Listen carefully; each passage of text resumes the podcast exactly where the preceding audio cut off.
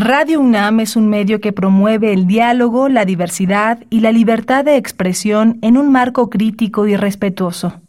Los comentarios expresados a lo largo de su programación reflejan la opinión de quien los emite, mas no de la radiodifusora. La Facultad de Derecho de la UNAM y Radio UNAM presentan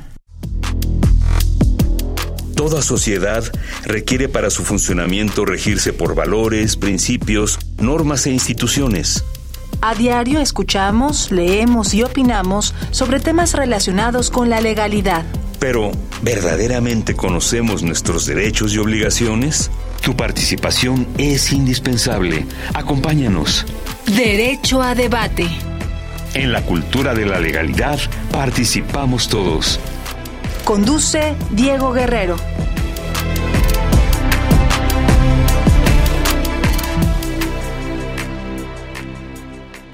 Hola, ¿qué tal? Muy buenas tardes, bienvenidas, bienvenidos a Derecho a Debate. En la cultura de la legalidad participamos todas y todos. Mi nombre es Diego Guerrero y como cada martes les agradecemos que nos sintonicen por el 96.1 FM. Estás en Radio UNAM.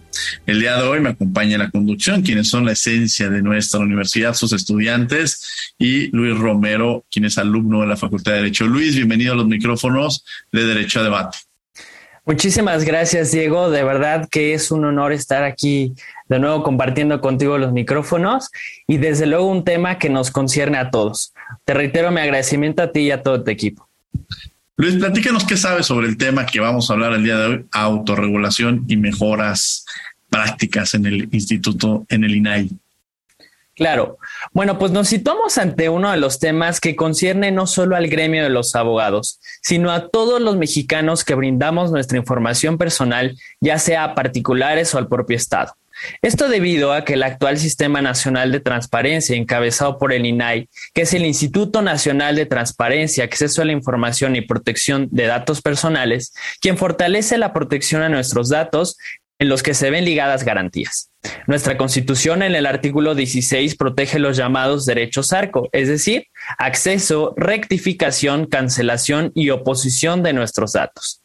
Además de esta base en el texto constitucional, contamos con la Ley Federal de Protección de Datos Personales en posesión de los particulares, donde se establece la normativa mínima para la protección de nuestros datos en todo el país, pero, ¿qué pasa con aquellos aspectos específicos que no alcanza a cubrir esta ley para cada caso en particular? Pues hay dos maneras de resolverlo.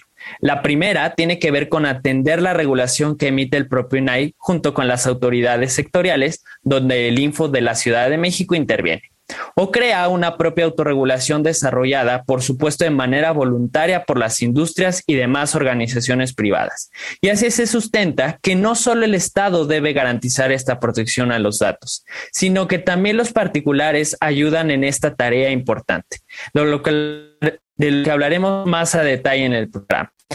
Ahora, por lo que hace al tema de la información pública, es un tópico que también concierne a todas, todos y todes, pues lo vemos ligado con el derecho a la información, el derecho a la verdad, la rendición de cuentas, la transparencia y, por supuesto, con la creación de confianza para los gobernados y de la creación de una Contraloría Ciudadana.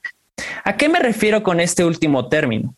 A una sociedad que esté bien informada y con base a ello mejorar el ejercicio de gobierno y así lograr que los gobernantes desarrollen mejores actividades en pro del pueblo de México. No me extiendo más para que lo demás lo desarrollemos en este que estoy seguro será un fructífero programa. Muchas gracias, Luis. Y bueno, vamos a escuchar las voces universitarias que sabe que conoce nuestra comunidad sobre el tema que vamos a abordar el día de hoy. Y regresamos a los micrófonos de Radio No se vayan, estamos en 96.1 FM. Esto es Derecho a Debate. Las voces universitarias.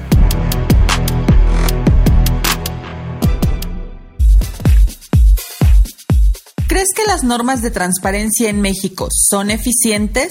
Eh, siento que eh, las normas de transparencia en México no son nada eficientes e incluso ni siquiera las toman en cuenta los los gobernantes ya que cuando algún ciudadano eh, requiere información o necesita saber alguna situación como lo anuncian las instituciones del gobierno ponen muchas trabas y pues entonces no creo que sean muy eficientes que digamos.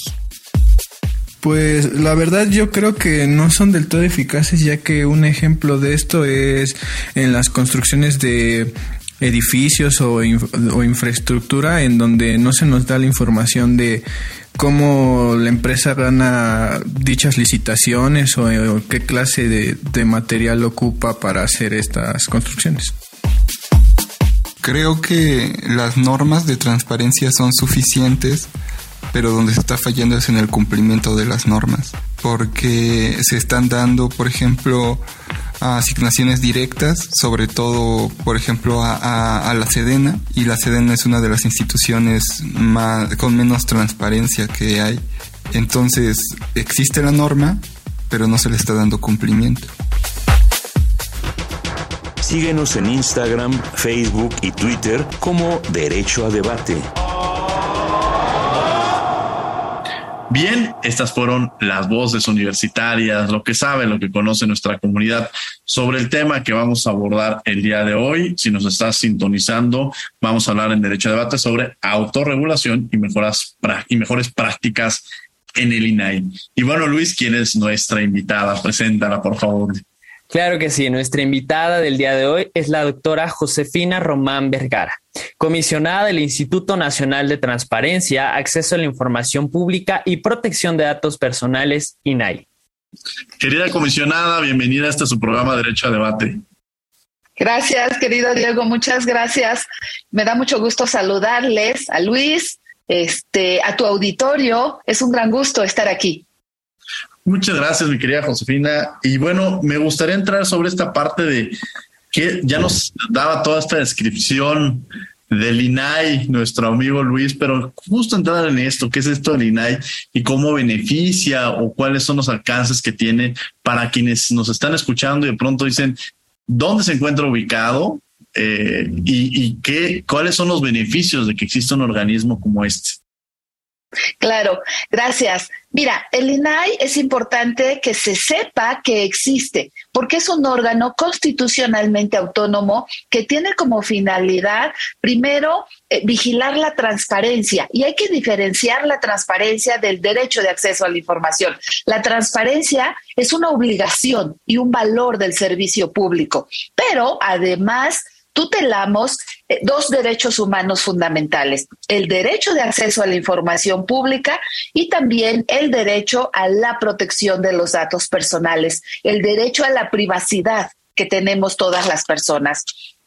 Eh, por supuesto, estamos en Insurgente Sur, es exactamente antes de llegar a, Perisur.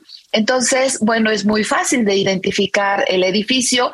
Tenemos la página www.inai, donde eh, un estudiante, un profesor, académicos, especialistas en estos temas pueden encontrar mucha información valiosa también niños, niñas, adolescentes. Tenemos información diversa en materia de transparencia, en materia de los derechos humanos, de acceso a la información y de protección de datos personales. Ahora, ¿cuál es esta distinción? Generalmente cuando hablamos del INAI nos enfocamos mucho el tema de la transparencia, del acceso a la información, pero tiene otra parte de la que usted ya hacía mención, el tema de los datos personales. ¿Qué es esto de los datos personales? Sí, esto es bien importante, Diego. Gracias por darme la oportunidad. A ver, generalmente no escuchas un discurso político que no lleve inmerso la palabra de transparencia o acceso a la información pero difícilmente escuchamos todos los días en discursos o en academia, este, en eventos importantes, el derecho a la privacidad y el derecho a, la protección de los datos personales. De repente, inclusive cuando alumnos muy jóvenes les platico que tenemos derecho a estar solos, pues hasta se ríen y me dicen, no, yo no quiero estar solo. Es importante ese derecho a la intimidad, el saber que estás contigo. Lo que hacemos en el INAI, el segundo apellido del INAI, es justamente tutelar el derecho a la protección de los datos personales. Cada uno de nosotros somos titulares de, nuestros datos personales. Yo decido si quiero que me tomes una fotografía, mi rostro es un dato personal. Yo decido si te doy una, la huella digital, yo decido si comparto contigo mi teléfono fijo o el teléfono celular o el domicilio Todos esos son mis datos personales. Entonces, lo que hacemos desde el INAI es justamente, primero, dar a conocer que es un derecho humano que todas las personas tenemos y que existe un INAI, un órgano autónomo que tutela justamente este derecho. ¿Cómo lo hacemos? Haciendo cumplir la legislación. Sí, la constitución del artículo 16 constitucional, pero también en México tenemos eh, legislación muy robusta en esta materia. Tenemos ley general específica para instituciones públicas y una ley federal que es específica para proteger datos personales en posesión de los particulares, particulares todos. Qué interesante porque pues en nuestra vida cotidiana está el tema de los datos personales, de esta protección, incluso este pareciera que, pues desde que desde que nos despertamos o cuando bajamos una aplicación, este todo absolutamente está involucrado con datos personales. Ahorita recordaba que el fin de semana pasado fui al fútbol con mi hijo, le tomaron una foto, yo la compré y me dice, es mía yo le decía, no, yo la compré. Me dice, sí, pero soy yo el de la foto, entonces es mía. Este, le, doy la razón, son sus datos personales. su rostro es un dato, su rostro es un dato personal. Y los menores tienen un nivel de protección mayor, inclusive por convenciones internacionales. Claro. Bueno, entonces, terminando este programa, realizaré la fotografía a mí. Ahora, en esta parte, eh, ¿cuáles son estos esquemas de, autorregulación que en un, en un momento dado existen? Porque precisamente ese es el título del programa del día de hoy, la autorregulación. Mira, eh, en materia de autorregulación hay que decir que desde el INAI eh, la Ley Federal de Protección de Datos Personales en posesión de particulares establece de manera muy puntual que hay esquemas de autorregulación vinculante. ¿Qué significa esto? Estos esquemas son instrumentos a través de los cuales un responsable ah, primero hay que diferenciar entre responsables y encargados, Diego. El responsable es esa persona eh, física o moral, pública o privada, a, a, quien nosotros le damos un dato personal y es quien lleva a cabo la recabación de este dato y puede hacer tratamiento. Puede ser que esta persona responsable encargue a alguien el tratamiento de datos por razones de seguridad, por razones tecnológicas. Entonces, bueno, ya tenemos esa parte. Hay un responsable y eventualmente puede haber un encargado. Estos esquemas de autorregulación son instrumentos que puede llevar a cabo tanto el responsable, el que recabó tu dato personal, o el encargado, que puede ser la persona contratada. Pero son instrumentos que se adoptan de manera voluntaria. La ley no te obliga a tener esquemas de autorregulación vinculante, como, como la denominación lo dice, tú te lo impones, pero te lo impones de manera voluntaria.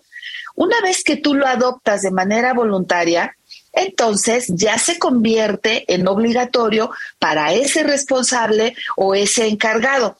¿Qué buscan estos esquemas? Estos esquemas de autorregulación buscan elevar los estándares de protección de datos personales. En realidad buscan mejorar, buscan hacerle seguimiento, hacer muy eficiente la implementación de la legislación. Empezábamos diciendo eso. La legislación en México en materia de protección de datos es muy robusta. Quien adopta estos esquemas de autorregulación quiere decir que superan la expectativa de cumplimiento de la ley. Por eso es que desde el INAI convocamos a un concurso y premiamos a los ganadores, porque vigilamos que se cumpla la ley y muchos responsables y encargados la cumplen muy bien. Pero quien lleva a cabo estos esquemas está arriba del estándar. Eh, puede ser un código de buenas prácticas, puede hacer lineamientos específicos. Vamos a ver que tenemos registro inclusive de esquemas de mejores prácticas. Entonces, tienes como ese plus que, que la ley te da la posibilidad. ¿Lo adoptas de manera voluntaria? Sí, pero una vez que lo adoptas de manera voluntaria, cumples con ese esquema que tú mismo te impones.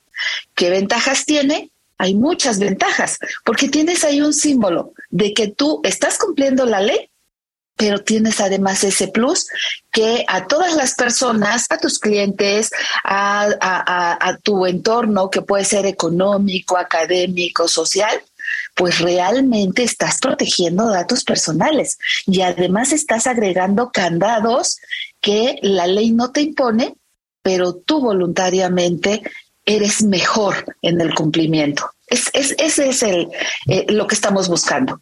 Claro. Luis Alejandro Romero, que me acompaña el día en la conducción, los micrófonos son tuyos. Claro, Diego. Bueno, la siguiente pregunta es, muchas veces por ahorrarnos tiempo no nos permitimos leer el aviso de privacidad, siendo que es un tema trascendental en la protección de la información privada. ¿Qué consecuencias podrían surgir si los aceptamos sin previa lectura? Sí, gracias. Gracias, Luis Alejandro, por esta pregunta. Mira, yo siempre digo que el correcto cumplimiento de la ley eh, tanto la federal como la general de protección de datos, las leyes de protección de datos personales, inician por un muy buen aviso de privacidad. El responsable y el encargado debe tener un aviso de privacidad muy completo. Hay avisos integrales y avisos simplificados, pero ¿por qué nosotros que somos titulares de datos personales debemos leerlos? Debemos leer la letra chiquita. Es importante porque primero te dice cuál es la finalidad para recabar tus datos personales. Ajá. Si hay un dato que están recabando y que no tiene ningún sentido para el efecto que lo estás entregando, pues ya ahí se está violando un, un principio de finalidad. Después te dicen cuál va a ser el tratamiento que le den a tus datos personales. El aviso de privacidad también te dice si el responsable que recaba el dato personal lo va a compartir o no con alguien más. Y tú debes de saber, porque a lo mejor quieres entregar tu dato personal solo para el efecto de hacer una compra, pero no quieres que se comparta. También el aviso de privacidad te dice si quieres recibir, por ejemplo, correos. ¿Cuántas veces vas a una tienda, das tus datos y al otro día te llegan 100 correos de publicidad? Y todavía vas y reclamas y te dan tu aviso de privacidad donde dices, es que tú aceptaste. Así, tú pudiste decir, no quiero este, que me mandes publicidad, pero como no leemos el aviso, ni cuenta nos damos. Entonces, todo eso se puede evitar.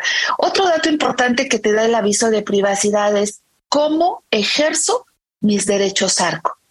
Acceso, rectificación, cancelación y oposición. A lo mejor en su momento yo te di mi correo electrónico y mi número celular, pero ya terminó. O sea, o además, ¿sabes qué? Ya no quiero que lo tengas. Quiero cancelar esos datos personales que en algún momento te di. Entonces, para eso sirve el aviso de privacidad. Es muy importante que lo leamos para conocer y en un momento dado poder decidir, no acepto que compartas mis datos, no acepto que me mandes este, promociones, este, y en un momento dado que sepa cómo puedo cancelar los datos que te di. Por eso es muy importante el aviso de privacidad. Es complicado este tema de cancelar, este, porque de pronto sucede que uno dice, a ver, yo no conozco, nunca había escuchado de ese banco, no lo conozco y me están constantemente marcando para ofrecerme una tarjeta y le dicen, bueno, pues usted dio sus datos personales, ¿no? Porque uno pregunta, ¿dónde obtuvieron estos datos? Yo tengo quizá con X banco, pero no con ustedes. Parecería que hay un intercambio de información o un mercado negro de, de los datos personales, no sé cómo describirlo de tal suerte que, que uno se los puede dar a, una compañía en específico y ya lo tienen varias compañías. ¿Qué hacer en estos casos y si qué tan complejo puede llegar a ser para decir qué hago? ¿Los cancelo para que dejen de llamar a todos los días? Sigo recibiendo o, bloqueando números desconocidos, ¿no?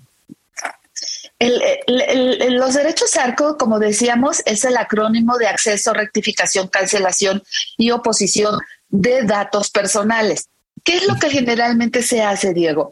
Este, lo puedo hacer en una escuela, lo puedo hacer en un hospital, lo puedo hacer en una tienda departamental. Primero, accedo. A ver, quiero ejercer mi derecho de acceso a mis datos personales. ¿Qué tienes de mí? ¿no? Y entonces ese responsable tiene que decirte, ah, mira, de ti tengo toda esta información. Muy bien, de toda esta información, estos datos, mi domicilio. A lo mejor te lo di porque en una tienda departamental compré una estufa y te di el domicilio para que la llevaras. Pero ya no quiero que tengas mi domicilio. Entonces, como ya sé qué datos tienes, ahora ejerzo mi derecho de cancelación. Quiero que canceles estos datos. No son necesarios para la finalidad que te los di o simplemente ya me voy a dar de baja, ya no quiero tu tarjeta, ya no quiero que tengas mis datos personales. Entonces, salvo que hubiera alguna obligación de ley, no sé, una demanda en, curso, ajá, pero lo general es que está bien, estos son tus datos personales, quieres que se cancele y se tiene que eliminar de esos registros del responsable o del encargado. Entonces, no es difícil. Eh, la ley establece todo el procedimiento. Inclusive, ante el INAI hay un procedimiento que denominamos de protección de derechos. Si un banco o una aseguradora o una universidad no te contestara, acudes al INAI o al Info Ciudad de México, dependiendo de competencia, y entonces, desde estos órganos garantes, vigilamos que se cumpla la ley para que le dé respuesta y en su caso, si procede la cancelación, que haga la cancelación de estos datos. Pero en realidad no es tan difícil. Muchas gracias. Luis Alejandro, que nos acompaña el día de hoy en la conducción, los micrófonos son tuyos. Gracias, Diego. Bueno, sin duda alguna, la autorregulación implica que las organizaciones privadas creen su propio sistema de reglas en torno a la protección de datos personales de sus integrantes. Y por supuesto provoca un trabajo en conjunto con las organizaciones privadas, el INAI y los organismos sectoriales. En este sentido, ¿qué retos se enfrentan en la creación de una autorregulación entre dichas instituciones? Mira, en materia de autorregulación, Luis, en realidad tenemos este, ya varias empresas, en, realidad está dirigido a, todos, personas físicas, personas morales o jurídico-colectivas, este, que lleven a cabo estos esquemas de autorregulación que ya dijimos están, es el plus que, te da la ley. Cumples con lo que establece la ley, pero adicionalmente para eh, otorgar confianza a tus clientes, para tener un distintivo, por ejemplo, puedes registrar inclusive este esquema de mejores prácticas. Este, creo que da muchas ventajas. ¿Cuáles son los retos? Bueno, primero que se conozca y se cumpla exactamente lo que establece la ley. Ese es el primer paso. Si tú ya cumpliste exactamente con lo que dice la ley, el siguiente escalón podría ser el que diseñes un esquema de mejores prácticas.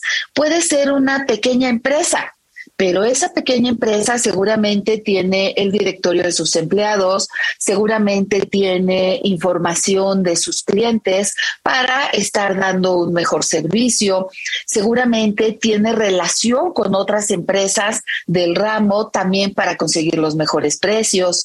Entonces, bueno, creo que los retos son muchos porque lo primero que hay que hacer es cumplir absolutamente lo que señala la ley. Después de cumplir, este, vas a este esquema de mejores prácticas. Además de los retos, yo me iría a, a ver cuáles son las ventajas, cuáles son los beneficios, ¿no? Primero, vas a tener la plena seguridad de que estás cumpliendo con el debido tratamiento de datos personales. También vas a tener la plena seguridad de que como empresa como empresario mejoras la imagen y el nivel de confianza, no solamente frente, a tus clientes, consumidores, sino vaya en todo tu, tu entorno. Este, también aseguras que no vas a ser sancionado porque estás cumpliendo con la ley y todavía estás dando un plus. Entonces, bueno, seguramente nunca vas a tener una sanción del INAI. Este, también, si registras, por ejemplo, tu esquema de mejores prácticas, puede ser parte de un programa que denominamos Programa Aliados del INAI. Y entonces puedes acceder a través de este programa a capacitación especializada en la materia. Por supuesto, completamente gratuita y en el acompañamiento que se necesite si son cuestiones muy técnicas para este el mejor cumplimiento de la ley. Y bueno, también puedes tener eh, estar inscrito en el registro de esquemas de autorregulación, el que denominamos REA, REA y NAI. ¿Por qué es importante? Porque esta es una especie de distintivo. Si yo veo en una empresa que estás usando el logo de REA y NAI, quiere decir que estás realmente eh, protegiendo mis datos personales, pero además estás haciendo un esfuerzo adicional. Entonces, creo que sí, los retos son grandes, pero las ventajas también son muchas. Ahorita que comisionada que menciona las sanciones del INAI, ¿cuáles son las, el tipo de sanciones que se pueden este, recibir? Porque generalmente a veces escuchamos organismos constitucionales autónomos, pensamos que todos entran dentro de la misma bolsa y, pues hay organismos que pueden emitir recomendaciones, pero que se quedan en sentido con la propia Comisión Nacional de los Derechos Humanos. Pero entonces, como usted nos mencionaba, el INAI puede establecer sanciones. ¿De qué tipo son este, estas sanciones? Sí, Diego, gracias. Nosotros podemos hacer, sancionar después de los procedimientos debidos, claro, no es como que llego y sanciono, pero si una persona, tú llegas, por ejemplo, ahora con esta pandemia muy desafortunado a solicitar servicios de salud a un hospital, recaban datos personales. Y los datos de salud presente y futura son datos personales sensibles. Significa que el nivel de protección de esos datos es mayor a cualquier dato personal. Y por ejemplo, llegas y no ves el aviso de privacidad. Luis hace rato nos decía, eh, hablábamos de la importancia del aviso de privacidad. Te voy a dar mis datos de salud o a lo mejor de mi hijo menor, ¿no? Entonces, quiero asegurarme que eh, la seguridad de esa información va a ser realmente buena. Y eso me lo va a decir el aviso de privacidad y ni siquiera tienes aviso de privacidad. Esa persona atiende la urgencia y hace la denuncia al INAI. En el INAI hacemos todo el procedimiento, hacemos una verificación, investigamos y si nos damos cuenta que efectivamente no se vio, no, no, no atendió este principio de información que inicia con el aviso de privacidad, iniciamos un procedimiento de sanción. Con ese procedimiento de sanción podemos imponer multas, hemos impuesto multas a muy diferentes sectores de particulares y te puedo decir que la más alta, Diego, eh, ha sido una institución bancaria por alrededor de 36 millones de pesos. Entonces, son multas que pueden ser muy baratas, o sea, chiquitas, o pueden ser muy caras. ¿Cuál es el sector que más hemos sancionado? Este, instituciones financieras, aseguradoras y bueno, de todo. Ajá pero hacemos el procedimiento debido. Pero sí el tema es serio. Por eso, este esquema de autorregulación y de mejores prácticas es importante, porque una de las ventajas, decíamos, es en donde tú te aseguras que estás cumpliendo con la ley. Ahí no puedes tener una sanción, pero además estás dando un plus que tú puedes eh, hacerlo público, pues explotar esa parte de que yo sí estoy cumpliendo con la ley y además eh, estoy arriba, estoy en ese plus. Qué interesante porque además, sobre todo en este tema, los datos personales, dicen que nada es gratis en esta vida y que de pronto uno va a estas farmacias y le dicen, oiga, le vamos a dar esta tarjeta de lealtad, nada más nos tienen que dar estos datos y pues ahí tiene nuestros datos de qué medicamentos compramos, cuando vamos con una aseguradora ya sabe este todo nuestras las condiciones que tenemos porque pues, los obtuvieron de esa manera con esas tarjetas este, de lealtad pues que tienen temas este, ahí muy recurrentes. Y otra figura que también menciona es muy interesante, el, tema de los sujetos obligados, porque generalmente es, muy interesante percibir que no necesariamente serían eh, instituciones del sector público sino también vemos involucrados al sector privado. No están fuera de esta responsabilidad y eso también nos lleva a entender pues eh, lo amplio que representa la importancia del INAI. Ahora, de pronto vemos que existe el INAI y, seguramente habrá confusión y dicen, bueno, hay organismos constitucionales locales. Este, como el Info Ciudad de México, este, y, demás, eh, dependen del INAI, estos organismos, y en qué casos acude al Info Ciudad de México, por ejemplo, a quien nos están escuchando en la Ciudad de México, o al del Estado de México, en cada una de las entidades de la República, y en qué casos acude al órgano federal. Sí, gracias Diego. Este es bien importante porque este, hay que diferenciar entre un INAI que es nacional, un Info Ciudad de México que es de Ciudad de México y adicionalmente el Sistema Nacional de Transparencia, Acceso a la Información y Protección de Datos Personales. El Sistema Nacional se conforma con todos estos órganos garantes de acceso a la información y de protección de datos personales. Eso es lo que hay que decir. ¿Cuántos somos? El INAI, que es nacional y es competente en materia de sujetos obligados. ¿Qué, debo entender por sujetos obligados? Son entidades públicas federales. Esa es competencia del INAI. Ajá. Secretaría de Salud, Secretaría de Educación, la propia UNAM es sujeto obligado del INAI. Ajá. Eh, a la fecha tenemos 820 sujetos obligados federales. ¿De acuerdo? Bien, Luego, en eh, los órganos garantes de acceso a la información y de datos personales en el país son 32 y cada uno es competente en su entidad federativa y en Ciudad de México. ¿Qué competencia tiene el Info Ciudad de México? Es competente en materia de protección de datos personales respecto de las instituciones públicas de Ciudad de México y de sus alcaldías. Ajá, tú acudes al Tribunal de Justicia Administrativa de Ciudad de México y te parece que no hicieron un tratamiento adecuado de datos personales, ah, bueno, acudes al Info Ciudad de México. Ajá, este, hay algún tema, este, en la, no sé, Cámara de Diputados, en la, la Asamblea Legislativa, ¿no? Acudes a Info Ciudad de México. Eh, en el resto del país, por ejemplo, Estado de México, eh, tiene todas las instituciones públicas del ámbito estatal. Y los 125 municipios del Estado de México también son competencia del Info, del Infoem, Info Estado de México. Ajá. Ahora, cuando se trata de datos personales en posesión de particulares, siempre son competencia del INAI. Si un aviso de privacidad no lo encuentras este, en una escuela particular o en una escuela pública federal, ah, bueno, siempre va a ser competencia del INAI.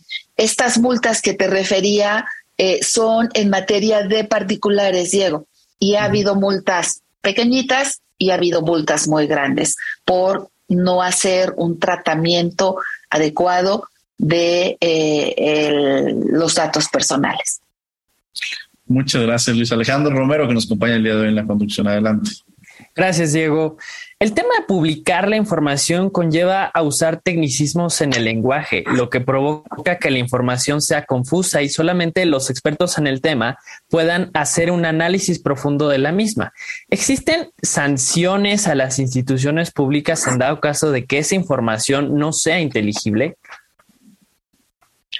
Este, en este momento, Luis, lo que nosotros estamos vigilando como órgano garante de transparencia, que ya diferenciamos entre transparencia y acceso a la información, es en principio que se suba a la Plataforma Nacional de Transparencia lo que se denomina obligaciones de transparencia común y obligaciones de transparencia específica. ¿Cuáles son estas? Es la información mínima indispensable que la ley establece que debe estar a la vista de todos. Ajá, es eso. Después de eso, si, si esta información no está en, en, la plataforma, podemos recibir denuncias y si no, cada seis meses hacemos verificaciones. Y en esa verificación, si seguimos el hilo, les damos una calificación a cada sujeto obligado que fue verificado, porque a veces no alcanzamos a verificar los 820, se hace una muestra y se les da una calificación. ¿Cuál sería el adicional, Luis, que hoy estamos, más que sea en lenguaje ciudadano? Ya estamos hablando de transparencia proactiva y del tema de datos abiertos. en realidad muchas personas, académicos sobre todo, dicen, oye, qué bueno que me das la información porque todo sirve, ¿no? Pero si me das un archivo en PDF, ya no puedo procesarla. En cambio, el hecho de que yo te muestre información en datos abiertos, en un archivo Excel que te permita procesar, modificar, comparar, eso ya ayuda más. Estamos en ese proceso. Hay programas específicos este, de, por ejemplo, transparencia proactiva. Tenemos un micrositio que compila toda la información de las instituciones públicas mexicanas que tienen que ver con esta pandemia, por ejemplo, con la vacunación, toda esa parte, ¿no? Y estamos trabajando el tema de datos abiertos. Creo que ese es, es, el proceso. Otro reto, Luis, también en esta parte de que sea entendible y el lenguaje ciudadano, Creo que otro de los retos es tomar en cuenta a grupos en situación de vulnerabilidad. Esa parte de este sectores indígenas que hablan lenguas originarias, pues también todavía creo que tenemos ese gran pendiente con esta población que es importante en México. México es un país pluricultural, entonces creo que eh, este tema también es, es un gran reto y todavía tenemos ese pendiente.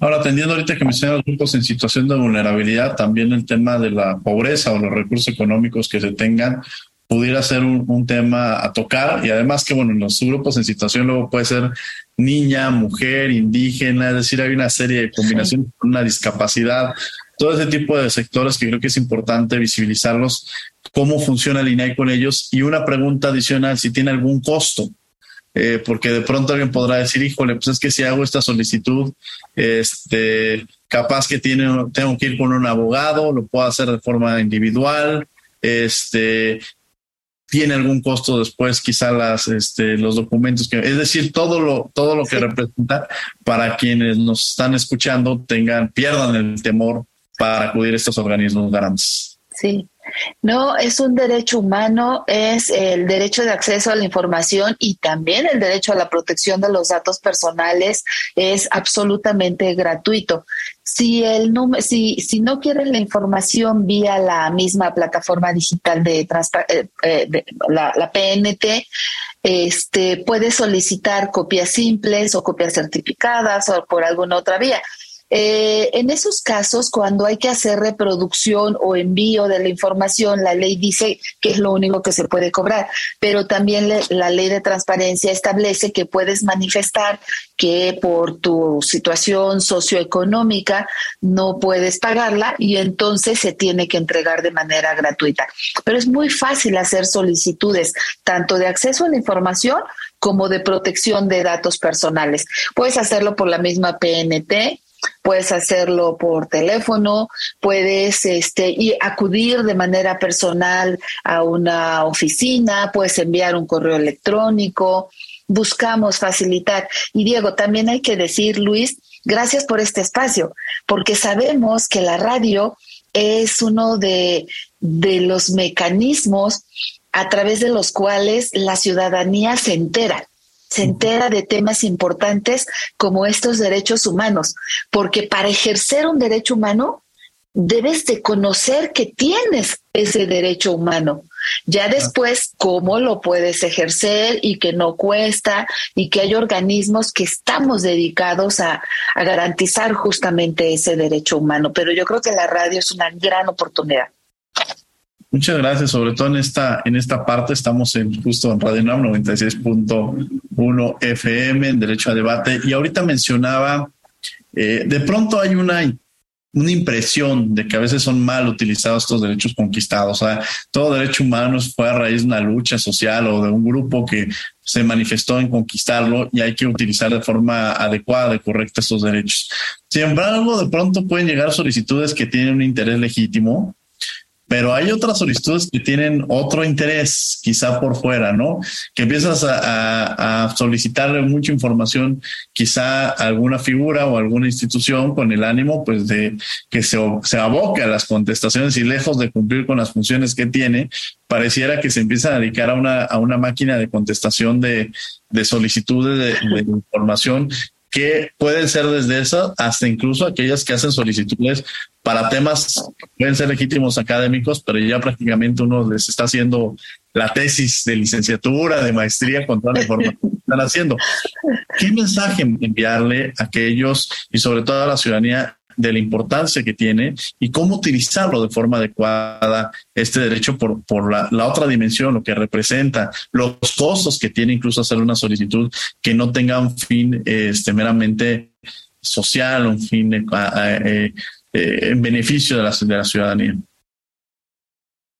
Sí, claro, Diego. Fíjate, bueno, el INAI, como todas las instituciones públicas, tenemos un presupuesto que está señalado por la Cámara de Diputados en el presupuesto de egresos de la Federación. Entonces, evidentemente, tiene un costo el atender las solicitudes de acceso a información.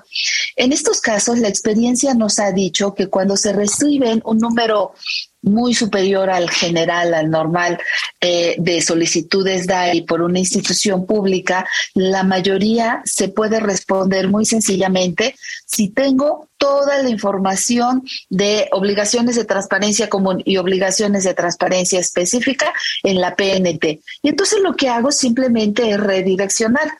Mientras más y mejor y más actualizada tengas la información en la PNT, es mucho más fácil atender las solicitudes de acceso a información.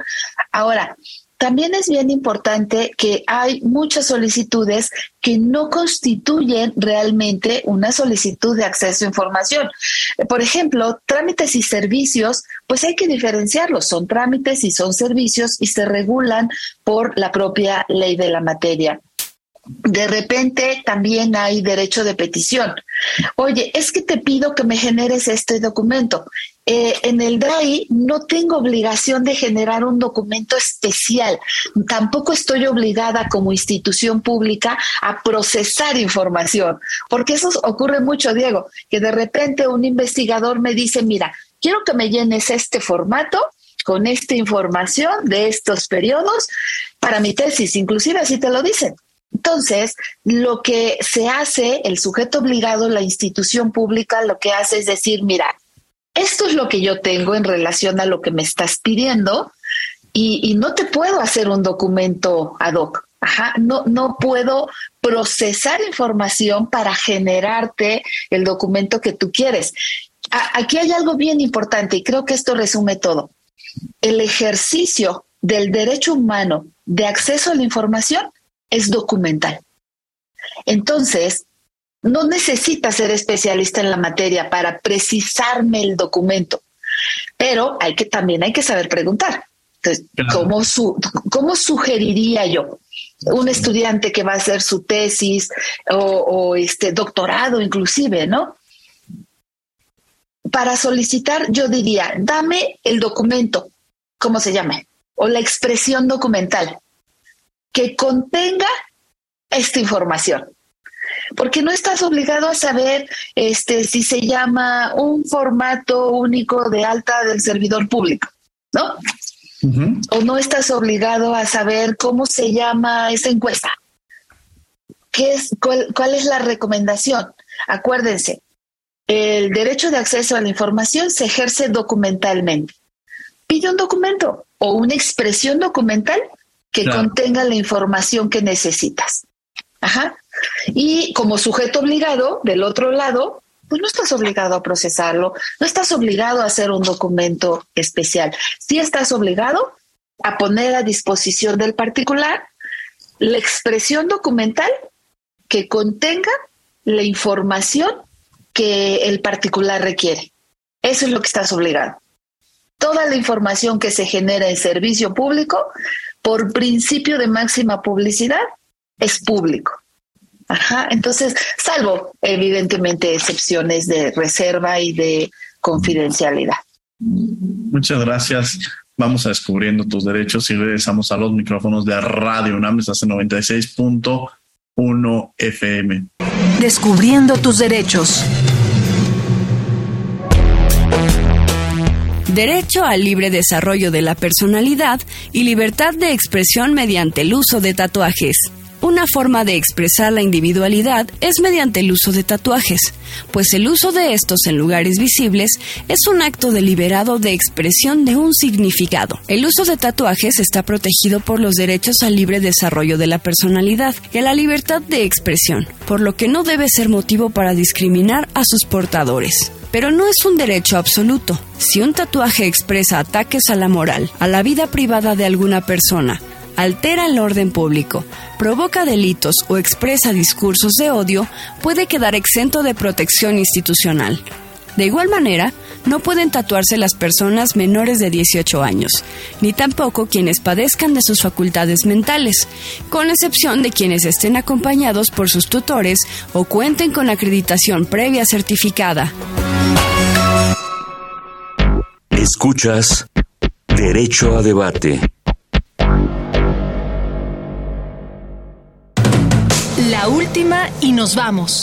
Bien, estos fueron Descubriendo tus Derechos. Estamos de regreso en los micrófonos de Radio UNAM, estos 96.1 FM. Y bueno, comisionada, la última y nos vamos con algo con lo que nos quiera compartir a la audiencia sobre los temas que hemos abordado el día de hoy. Gracias, Diego. Gracias, Luis. Pues miren, yo solamente recordarles que justamente ya emitimos la convocatoria a fines de junio de este año para el Premio de Innovación y Buenas Prácticas en la Protección de Datos Personales. Este, ustedes tienen, eh, bueno, hay, hay diferentes categorías, pero hay una categoría específica para estudiantes universitarios de licenciatura o de posgrado, también está dirigido a academia y bueno, muy particularmente a universidades. Ustedes pueden hacer el registro de sus trabajos hasta el próximo viernes 14 de octubre a la una de la tarde. Por favor, no lo dejen el último día, la última hora. Registren sus trabajos. Pueden encontrar ustedes esta convocatoria en la página del INAE y les decía que está muy interesante porque los premios son el primer lugar de 50 mil pesos, el segundo lugar de 30 mil y el tercer lugar de 20 mil pesos. Entonces, bueno, recuerden el derecho humano a la privacidad y el derecho a la protección de los datos personales es muy importante. Hay un INAI y órganos garantes estatales que lo tutelan y ojalá que tengamos muchos registros de la UNAM Ojalá, la verdad es que para la comunidad universitaria esta convocatoria que suena bastante atractiva y que seguramente muchas y muchos de nuestros estudiantes van a estar muy, muy interesados y no dejarlo, como lo mencionaba, hasta el final este, de la convocatoria. ¿Algo más con lo que quiera cerrar, comisionada? Si nos hace favor de revisar la página del INAI, tenemos este, documentos muy padres para quien tenga hermanitos pequeños. Hay un programa muy lindo que es Monstruos en Red que trabajamos de la mano con Plaza Sésamo. Entonces mm. van a ver a Elmo este, para enseñarles a los niños, niñas cómo cuidar, cómo tener esa cultura de datos personales. Pero hay muchas guías que pueden utilizarse estudiantes para saber usar plataformas digitales. Ajá, con esta pandemia, por ejemplo, la plataforma digital TikTok creció exponencialmente, más del 30%. Entonces, bueno, para usar redes sociales jóvenes, universitarios, de manera responsable, de forma tal que se cuiden. Pues muchas, muchas gracias, comisionada. La verdad es que muy interesante todos los temas que abordamos. Luis Alejandro, algo con lo que quieras cerrar. Pues principalmente yo me quedo en general eh, para todo el gremio de los abogados, para todos nuestros radioescuchas, que el cumplimiento de la ley en materia de acceso a la información, de protección de nuestros datos personales, es muy importante y ejercer nuestros derechos ARCO, que están establecidos en el artículo 16 constitucional, van a fortalecer verdaderamente a una ciudadanía. Muchas gracias, muchas gracias Luis Alejandro por estar con nosotros. Comisionada Josefina, gracias, mil gracias por habernos acompañado en este espacio de Derecho a Debate. Gracias, querido Diego. Un saludo también a tu auditorio. Gracias, Luis. Gracias a usted. Muchas gracias. Desde luego agradecemos a la Facultad de Derecho y a Radio UNAM, coordinación Renata Díaz Conti y Tania El Villar, relación y voz de las notas Ana Salazar, asistencia Mari Carmen Granados y Edgar Cabrera, eh, comunicación y difusión Sebastián Cruz, producción y controles técnicos Paco Ángeles. No olviden que nos escuchamos de ley todos los martes. Esto fue Derecho a Debate.